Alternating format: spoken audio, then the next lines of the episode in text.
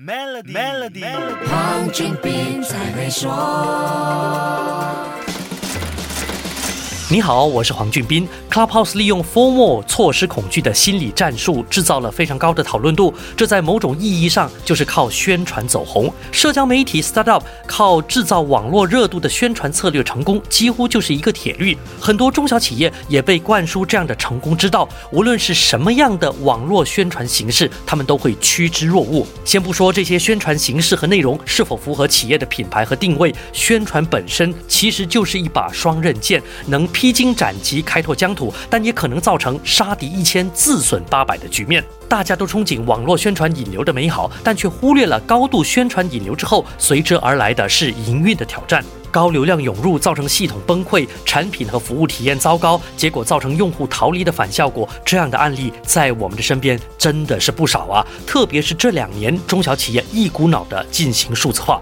还有一个隐藏的危机，就是唤醒沉睡中的巨人。Clubhouse 一鸣惊人之后，财力和资源雄厚的社交媒体大哥，像 Facebook、Spotify、推特，他们强大的技术团队马上开工，短短时间就推出了自己的直播语音功能来应战。相比之下，Clubhouse 还在拼用户人数、追流量，为盈利模式伤脑筋，还没有站稳脚跟，就面对手握庞大用户、高流量还有盈利模式的对手挤压。更上一层楼的难度增加了不少。说到底，就是要在大肆宣传之前，先确保产品和系统的稳定，因为客户体验就是一切。